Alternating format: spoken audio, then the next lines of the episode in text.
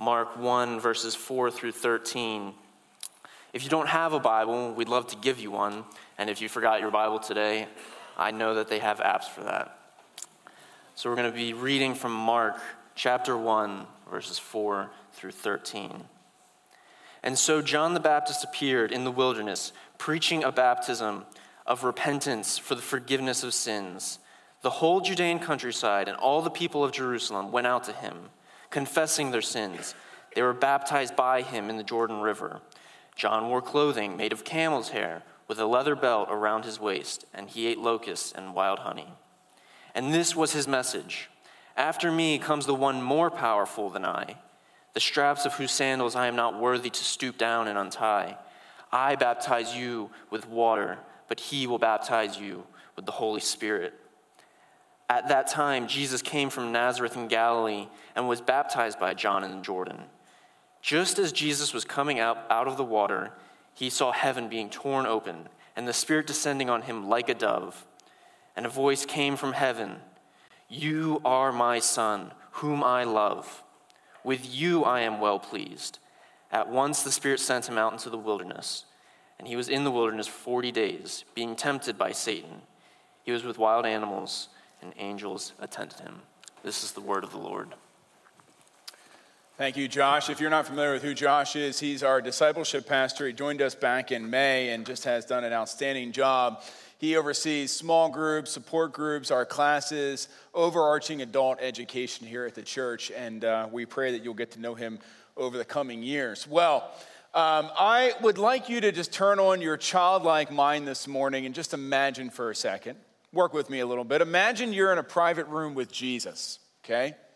Imagine you're there and there's a couple other guys named Peter, James, and John, and it wasn't a band back in the 70s, it was another group. Disciples, they're all there in the room, and Jesus has just done something quite amazing. He has, he has just washed your feet, dried them with a towel, a symbol of the servant Jesus. Then everybody gathers back around. In that culture, they would have been on the floor.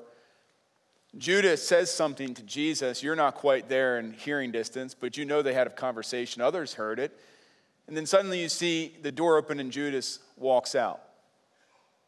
Door closes and Jesus regathers the group, kind of leans back a little bit, and he begins to talk. And some of the things that Jesus says really confuses you. For instance, he says to the group that's gathered there, he says, I tell you this truth, it is to your advantage that I go away. It is to your advantage that I go away. If I don't go away, the helper will not come. You're there with your friends, and so you lean over to the person closest to you, not trying to be rude or anything, but you just say, Did Jesus just say that it's to our advantage that he leaves? How can that be to our advantage? Your friend who's paying more attention than you are leans back over and says, Yes, he said he was going to leave and it would be for our advantage, but he also said he was going to send us a helper. I think that's the Holy Spirit you turn back to your friend and you say, Now, who is the Holy Spirit? You see, that's the question we've been answering in this sermon series. Who is the Holy Spirit?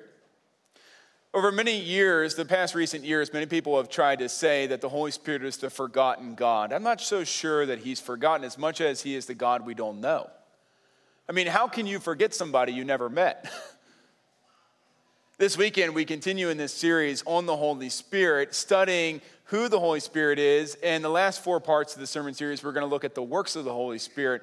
But when we answer that question, who is the Holy Spirit, we are talking about the third person of the Godhood, Godhead, the transforming power person of the Holy Spirit. That's who He is. He is divine. He is God. He is with us. We have just sung all of that. And yet, for many of us, we still get confused on who the Holy Spirit is. We're not certain about what he can do or the power that he possesses. And yet, when you look at the life of Jesus, you see the Holy Spirit show up, don't you? I mean, think about this. How was Jesus born? How was Jesus able to use wisdom and discernment to work through the chaos and disorder and the evil and the sin of his day? I mean, how in the world did Jesus overcome demons and heal the sick and give sight to the blind? How in the world did Jesus defeat temptation or teach with such authority? You see, for many of us, we would just simply say, well, he could do all that because he's God. And we just throw that blanket statement out there. And yet, I wondered is that what the New Testament would say? Is that how the New Testament writers would answer that question? You see, because Jesus could do all those things demonstrates that he is God, but how Jesus did those things, now that might be another answer. It might not be something that we want to assume so quickly that we have an answer for. Friends, this weekend I want to answer one question Why did Jesus need the Holy Spirit? And better yet, why do you and I need the Holy Spirit? Why did Jesus need the Holy Spirit? Why do we need the Holy Spirit? This sermon that I'm going to deliver today will be a little different than what you're typically used to. This will be what I'm calling a teaching sermon. We're going to walk through scriptures that talk about the relationship between the Son and the Spirit. And the goal is that you will see that there is a relationship between the Son and the Spirit. Now, I'm not the first person to come up with this, okay? The scripture started it blame them. And then, you know, about 451 years later, at the Council of Chalcedon, they started talking about this. You fast forward even for, further in, fu- in, future in history, uh, the Puritan John Owens wrote about this. Theologians like Wayne Grudem and Charles Ryrie have written about this. Pastors like, you know, David Mathis and, and John Piper. These are just some of the people that I've been reading this last week. So I just thought I'd share that with you. You know, lots of people have written about the relationship between the Son and the Spirit. And what's interesting is when you look at what all of them say, you notice that there's at least three key interactions between the Holy Spirit and the Holy Son named Jesus. And I want to kind of rehearse a few of these scenes for you today. The first is you notice that the Holy Spirit is at the birth of Jesus. Now, I love Pastor David, who was leading worship with us this morning, but starting around July, he often will say to us, Well, Christmas is coming which kind of drives me crazy because I'm not ready for Christmas. It's still July. But the reality is is in the Advent story, you notice that the Holy Spirit is present even at the birth of Jesus. And you know this because you have read your favorite Advent readings, namely in Luke chapter 1. I'd like us this morning to look at Matthew's version of it in Matthew chapter 1, verses 18 and 20. And I want you to see where the Holy Spirit is present at the birth of Jesus. This is what Matthew says. This is how the birth of Jesus, the Messiah, came about. His mother Mary was pledged to be married to Joseph. But before they came together, she was found to be pregnant through, and say this with me, through the Holy Spirit. Continue on. The angel then turns to Joseph, and in verse 20 says, But after he had considered this, the angel of the Lord appeared to him in a dream and said, Joseph, son of David, do not be afraid to take Mary home as your wife, because what is conceived in her is from the Holy Spirit. See, the Holy Spirit was present at the birth of Jesus. How in the world does a virgin become pregnant other than the fact that the Holy Spirit came upon her? Now, if that isn't mind blowing enough for you, what should freak you out is that seven centuries prior to this, the prophet Isaiah prophesied that that was going to happen. You see, the scriptures prove themselves. Remember last week I talked about how there were these men and other persons in the Old Testament where the Holy Spirit would come upon them and speak through them. One of those fellows was Isaiah. And in Isaiah chapter 11, he talks about the birth of Jesus and he says that the Holy Spirit was going to be present even at the birth of Jesus. Notice what he says is going to happen with Jesus. He says, The Spirit of the Lord will rest on him. We just sang that. The Spirit of the Lord will rest on him the spirit of wisdom and of understanding, the spirit of counsel and of might, the spirit of knowledge and of fear of the Lord. You see, friends, we don't know much about Jesus at the time that all this takes place. But when you look at the scriptures, it is really clear that the Holy Spirit was present at the birth of Jesus, but also when Jesus was a boy. I mean, just think about the aftermath of that event that took place when Jesus was born. The Holy Spirit was there, and the Holy Spirit continued on in him. Actually, we have this story in Luke chapter 2 when Jesus was a young boy. It's a very interesting story. His parents came every year back to Jerusalem to celebrate Passover. And as they did, on one occasion, they couldn't find Jesus. And when they do find him, he's in the temple courts, sitting amongst the teachers of the law and other people, asking questions, listening to their responses. And this is what people say in Luke chapter 2, verse 48 about Jesus. Everyone, everyone who heard him was amazed at his understanding and his answers. So ask yourself this question Where did Jesus, the boy, get such understanding? Was it that he was God, or was it what Isaiah had prophesied about, that the Holy Spirit was upon him? You know, the great Cappadocian uh, theologian Basil of Caesarea said that Jesus and the Holy Spirit, even from an early age, were inseparable companions. You notice that. From birth to boyhood, the Spirit is there.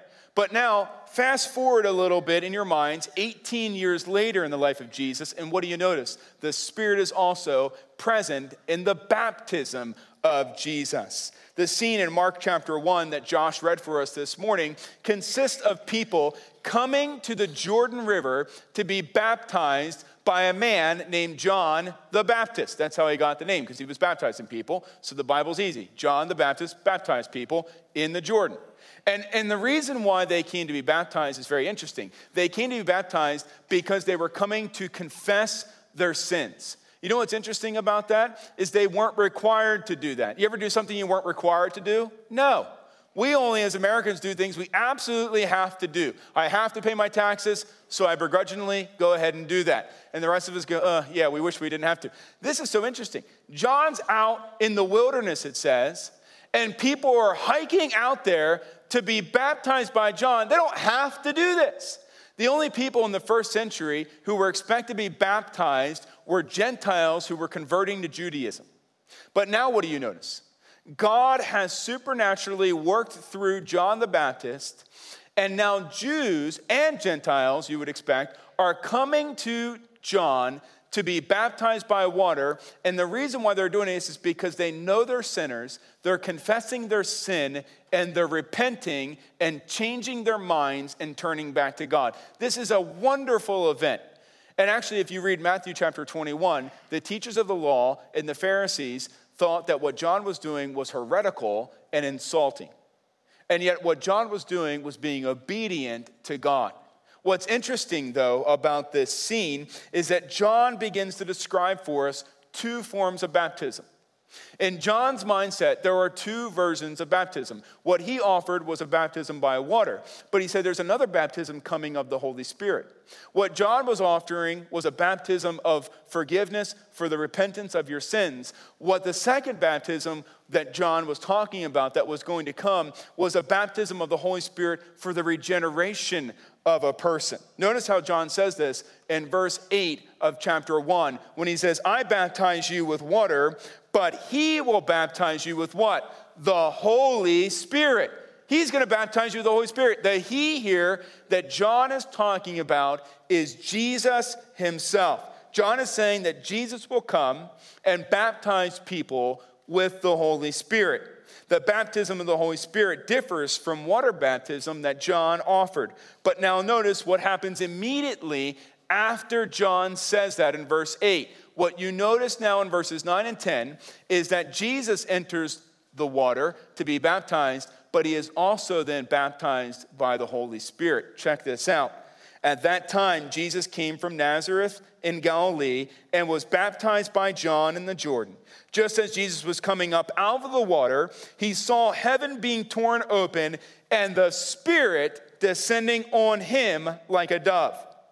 And a voice came from heaven You are my Son, whom I love. With you I am well pleased. Did you see that Jesus was baptized here in the Jordan River by John? But he also experienced the Spirit of God descending on him, the Holy Spirit coming down and resting on Jesus. The descent of the Holy Spirit on Jesus is Mark's way of communicating that Jesus himself was baptized in the Holy Spirit.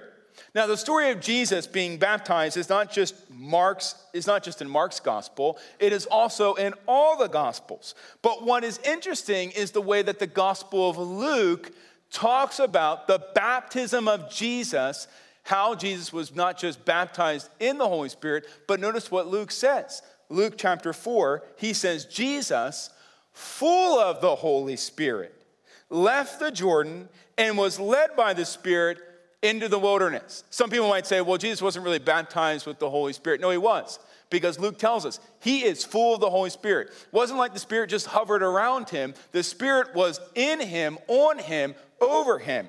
It's amazing. Did you see this? Luke says he was full of the Holy Spirit. Now, prior to going into the wilderness, Jesus is baptized, full of the Holy Spirit. But here's the question Why did Jesus need to be baptized? I mean, why make such a point of this? Why do the gospel writers point this out to us? What do we need to know this for? And secondly, it's kind of strange that Jesus is baptized with the Holy Spirit and he's also God. I mean, what's that about? So let's tackle the first one. Why did Jesus need to go under the waters of baptism? You know, you ask that question and you start thinking, Jesus isn't a Gentile. I mean, he's not a sinner. What, what confession would he be making? The reason why Jesus went under the waters of baptism in the Jordan River on that particular day was so that Jesus himself could acknowledge and identify with us as sinners. He was simply saying, I am the one who is going to come and take away the sins of the world. I am going to identify with sinners in this way. At the very beginning of his ministry, and the reason why we know that is because when John writes his gospel, at the baptism of Jesus, John says these words. When Jesus is baptized, John says, Now look, behold, the Lamb of God who takes away the sins of the world. That's how John the Baptist saw Jesus' baptism. He said, Jesus is identifying with us sinners because one day he is going to hang on a cross, he is going to be slaughtered like a lamb to take away all of our sins. But now, the second question why did Jesus need to be baptized in the Holy Spirit? Now, that's interesting. And that seems strange to me. I mean, wasn't he God? Wasn't the Spirit already with him at his birth and in his boyhood? Why make such a point here? Two reasons. Number one, Jesus is headed into the darkness. If you didn't realize this, in Mark's gospel, Luke's gospel, many others, they describe that after Jesus' baptism, he is headed into a season of temptation. Notice what it says in Mark chapter 1, verses 12 and 13. At once the Spirit sent him out into the wilderness, and he was in the wilderness 40 days, being tempted by the devil, and he was with the wild animals. Now, wild animals here, just as an aside, isn't that Jesus was going to hang out with like cute puppies, okay? The wild animals are being highlighted here to signify that Jesus is going to a place that opposes his humanity, and he's also going to a place that opposes his divinity, which is why Satan is there. This is a dark place that Jesus is going. It is the wilderness. It is what is described as a desert, a lonely place. This is a place of chaos and disorder where sin is reigning. And Jesus is headed into the darkness. And you notice what he does? He doesn't do it alone. He brings with him the Holy Spirit. And as if you were with us last week, what did we discover? The Holy Spirit brings light into the darkness. This is why Jesus goes with the Holy Spirit. This is why he's baptized with the Holy Spirit. Why? He's headed into the darkness. He's no fool. He understands what he's doing.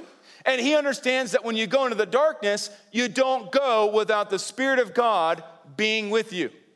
Why? You need to know the Word of God when you're in the darkness. You need to remember that God loves you. You need to remember that you're not here to worship the creation, but you need to worship the Creator. Jesus needed the Holy Spirit. But the second reason, Jesus needed extraordinary power. You know, I love John Piper.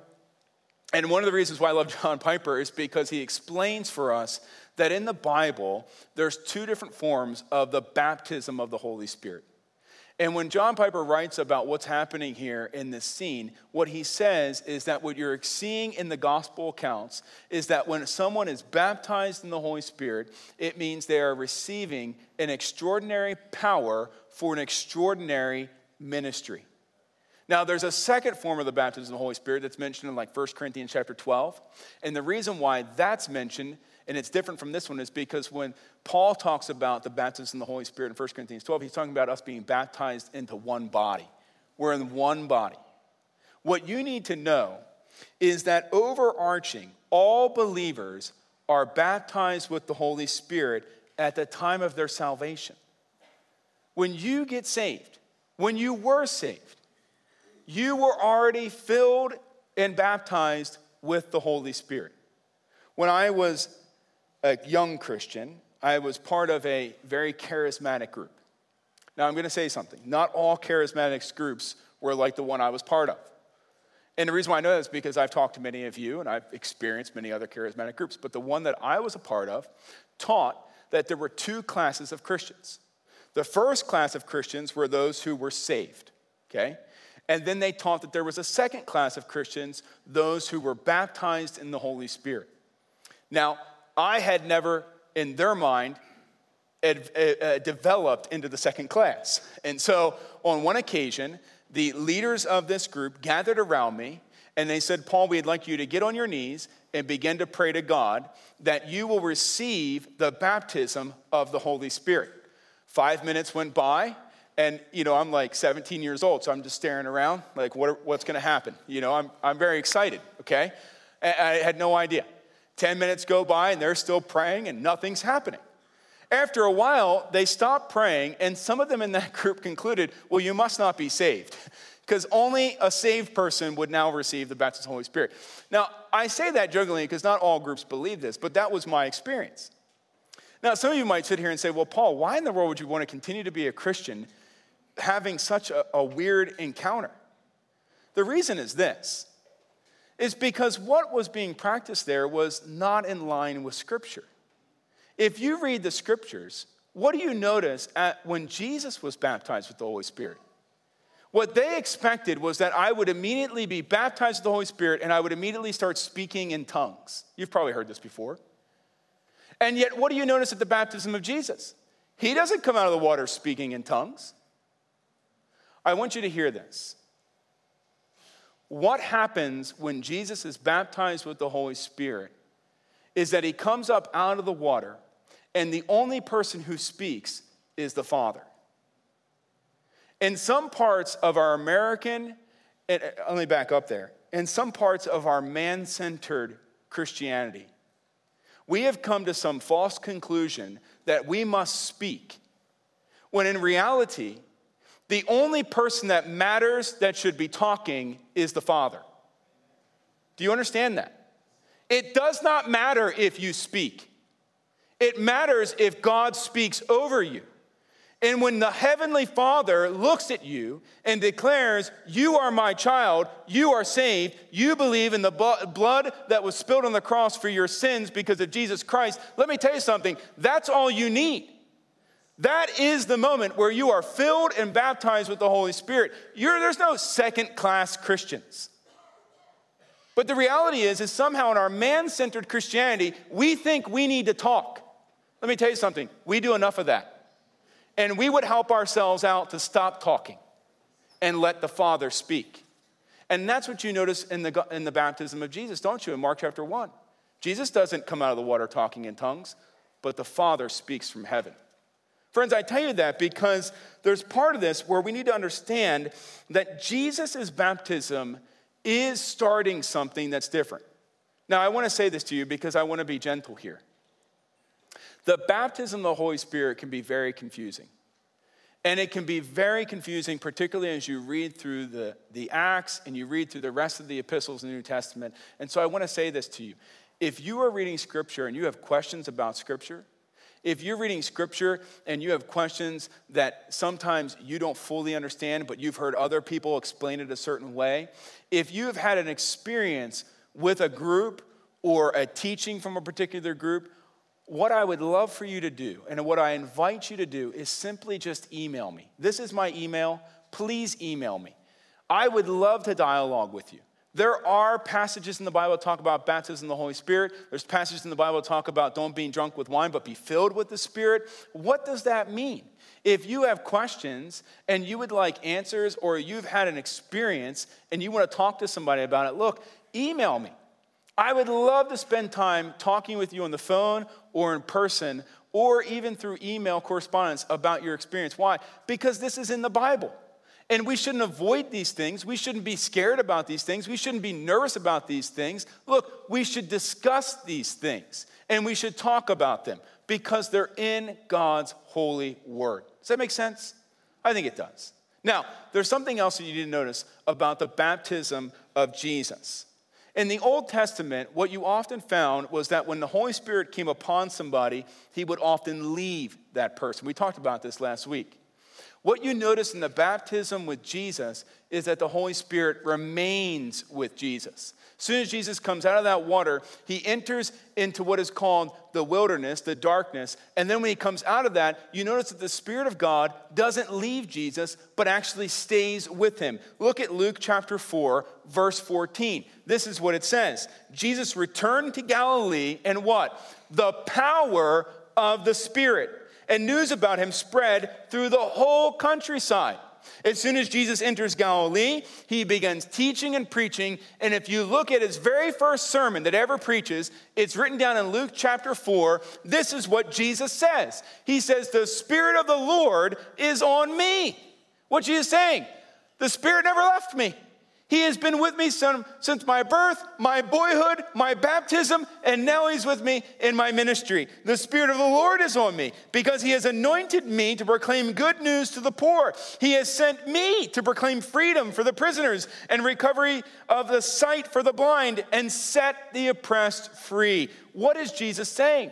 Jesus is saying that he has been anointed by the Holy Spirit, he has been sent by the Holy Spirit, and he has been set apart by the Holy Spirit. Now, why am I showing you all this? What is the purpose of opening up these particular texts and walking through about the relationship between the Son and the Spirit, particularly here? It is to demonstrate that Jesus needed the Holy Spirit and that those who understood that Jesus needed the Holy Spirit actually years later wrote about this. Look at Acts chapter 10. The Apostle Peter, who would have known Jesus, who would have seen all of this happening, in Acts chapter 10 is talking to Cornelius, and this is what Peter says in Acts chapter 10. You know what has happened throughout the providence of Judea, Peter says, beginning in Galilee after the baptism that John preached. Notice what happens.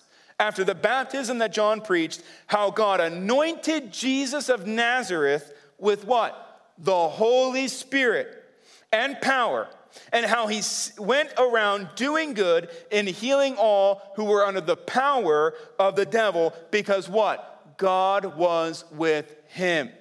God was with Jesus. The Holy Spirit was with Jesus, leading Jesus, guiding Jesus, directing Jesus the entire way. Why? Because Jesus Christ needed the Holy Spirit. He needed the Holy Spirit to do good. He needed the Holy Spirit to release the prisoners who were under the bondage of the devil. How interesting that Jesus acknowledged he needed the Holy Spirit, and Peter was not shy about that. Now, Jesus experienced the Spirit at his birth, boyhood, baptism. What about his resurrection? You know, it's interesting. Shortly after Jesus raises from the dead, the New Testament writers are not shy about pointing out the Spirit's relationship with Jesus even at his resurrection. Notice how Peter says this in 1 Peter. Peter writes this For Christ also suffered once for sins, the righteous for the unrighteous, to bring you to God. He was put to death in the body, but what? Made alive in the Spirit. Paul would say this in Romans chapter 8 And if the Spirit of Him who raised Jesus from the dead is living in you, He who raised Christ from the dead will also give life to your mortal bodies because of His Spirit who is alive in you. Friends, why does this matter? This matters because think about how Jesus was born. Think about how Jesus had such wisdom and understanding in the midst of chaos and disorder and sin and darkness. Think about how Jesus gave healing and sight. Think about how Jesus overcame temptation and taught with such authority. Is because the Holy Spirit of God was with him. You know, we might be tempted to say, well, Jesus could do all that because he is God, but the relationship here between the Son and the Spirit is too obvious to overlook. It's too obvious to overlook. I think Jesus here wants us to know something. You know, imagine you're back in that upper room. Imagine you're there in a private place with Jesus and some of the other disciples, and Jesus looks out and he says, Hey, listen, I'm gonna leave you, but it's for your advantage. It's for your advantage that I send the helper. I think Jesus, this entire time, from his baptism to his boyhood was trying to tell the disciples, I've had an advantage. The Holy Spirit has been with me. And now I want you to have the same advantage as you take my gospel message into this broken and hurting world. You think about this. Why was the Holy Spirit Jesus' advantage? And how can it be our advantage today? The first is this Jesus was filled with the Holy Spirit, and so we can be filled with the Holy Spirit. Think about that.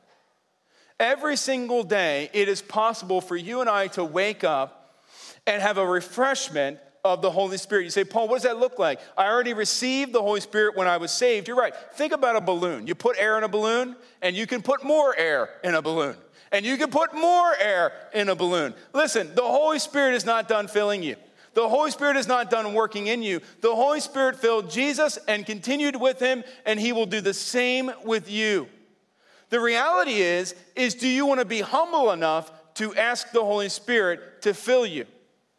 You know, there's many times in our lives where we are pressed in on almost every side, and then we are encountering difficult people. Anybody know a difficult person? Okay, a few of you. You know, there's times in my ministry, I remember back in York County when I was pastoring over there, I would often have people that would say to me, Paul, I want you to come to my neighbor's house. And I would say, well, that's fine. And I want you to do that preacher thing. And I don't, I, I, after a while, I just, I just kind of interpreted that you want me to tell them about the weather. No, the gospel, right? They'd say, do that preacher thing. And I'd say, okay, I'll do the, I'll do the preacher thing, you know? And, and then they would, when, when you'd pull up to the house, they would say, now, now I, I just want you to know something. I, am bringing you here, but the last four guys uh, she threw out. So, um, so I just want you to know that, you know? And you're, you're like, thanks. You could have told me that a couple days ago, you know? And you're in that moment where you're like uncomfortable, and, and then you start panicking and thinking, well, what am I gonna do? I'm gonna be the fifth preacher that this woman has tossed out of her house. And the reality is, is you don't wanna be tossed out of the house.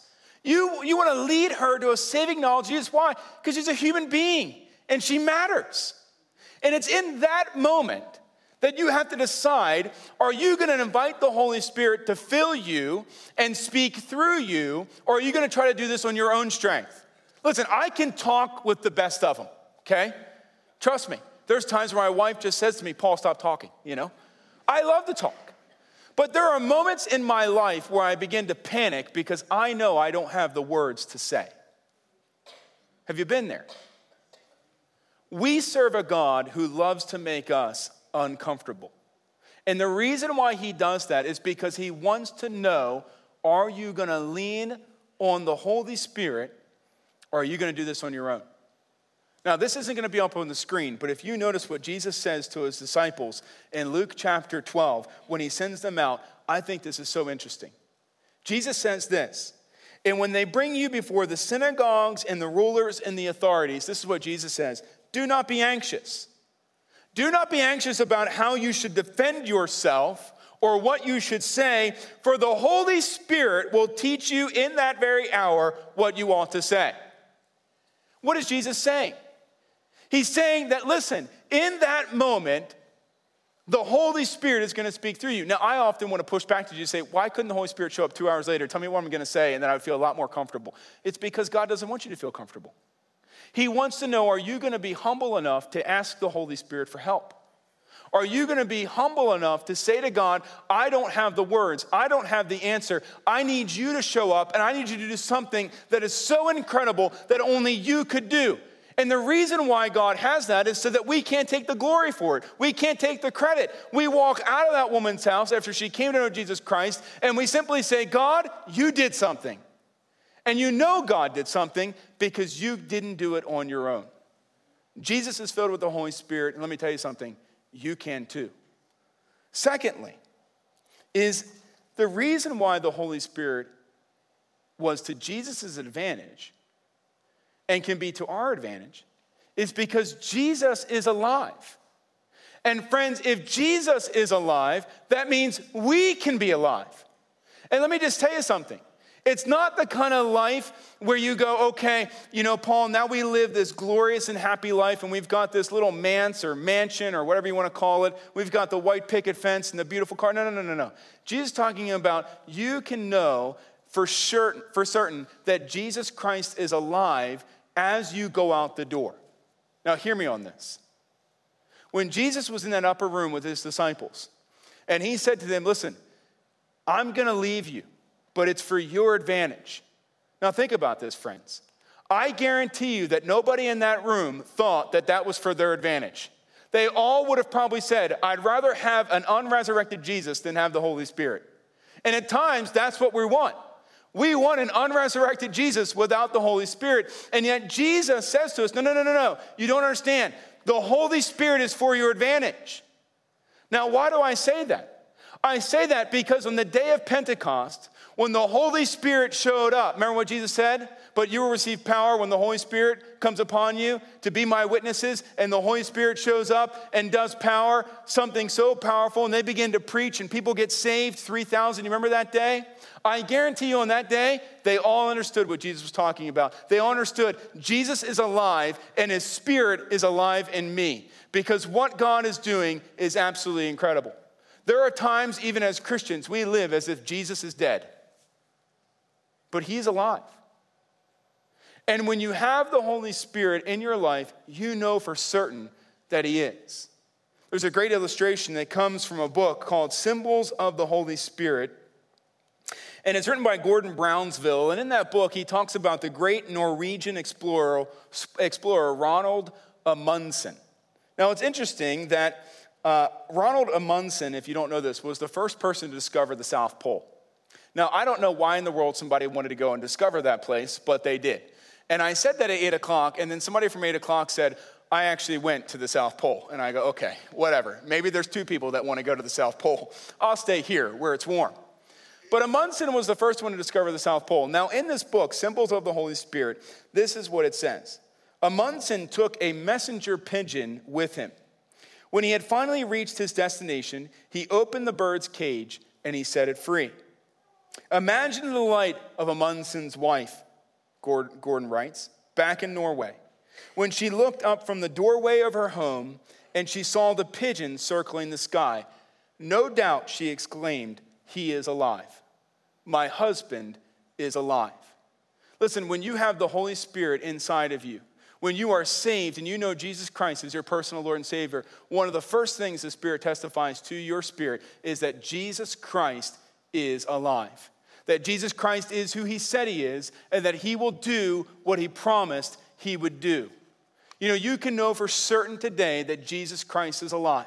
You don't have to leave this room and walk out those doors and, and be doubting whether or not Jesus is alive. And you say, Well, Paul, I, I'm saved and I have doubts and I have concerns. Listen, everybody has doubts, everybody has concerns. But when you have the Holy Spirit, you know for certain that Jesus Christ is who he said he is. And you don't have to leave today doubting whether or not he is alive. He is alive, and the Spirit is the evidence of it. The Spirit of God that has come upon people for centuries after centuries can come upon you. You would say, Well, Paul, I'm a little concerned about something. I have a little bit of panic. I don't have peace about something. I don't have joy about something. Let me tell you something. The Spirit of God can take care of your uncertainties and give you peace. He can take care of your unhappiness and He can give you real joy that comes from God in heaven. He can take care of all those concerns. But one of the major things the Spirit of God does is He affirms in you that Jesus Christ is alive. And when you receive the Holy Spirit, you will know that for certain.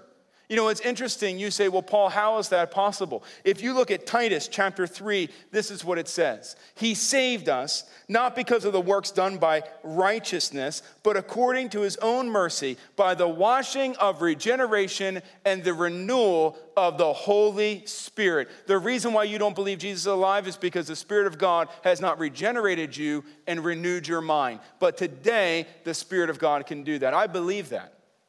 I believe that the Holy Spirit wants to show up in this place and do something amazing. Open up the floodgates on you as an individual. Open up your eyes. Open up the truth about who Jesus Christ is and bring life where there's been death and light where there's been darkness in you.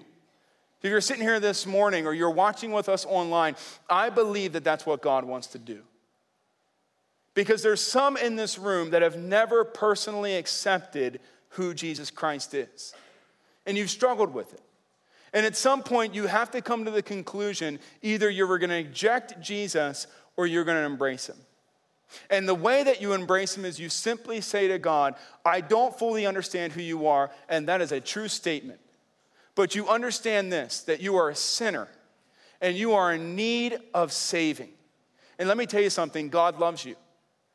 And he loves you so much that he wants to save you. And as a means of letting you know that you have been saved, he's going to give you the gift of salvation and his Holy Spirit.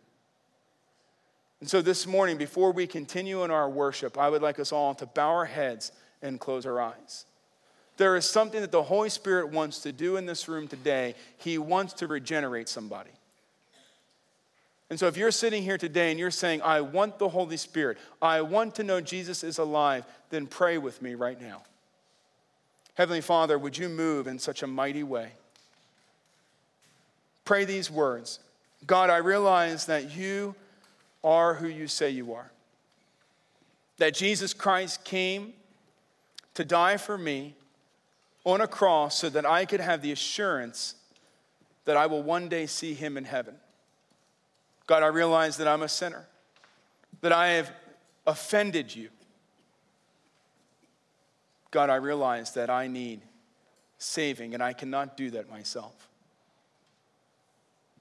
But God, I ask that you would now fill me with your Holy Spirit to help me know that Jesus Christ is alive and that one day he's coming back. If you prayed that prayer this morning with me, then I simply just ask that you would let us know. But for the rest of us, hear this the Spirit is not done working. Jesus has more people on this earth that need to know who He is, and He wants to work through us. And so, yes, the Spirit of God's going to put you in a place that's uncomfortable. And yes, the Spirit of God is going to put you in a place where you don't have the power or all the words. But let me just tell you something the Spirit of God will show up in that moment. And you will realize that God was with you the entire time. The question for us this morning is do you believe that? Do you believe that? Listen, as we go into this time of worship, I would like us to stand right now and answer that question in our own hearts. Do you believe that?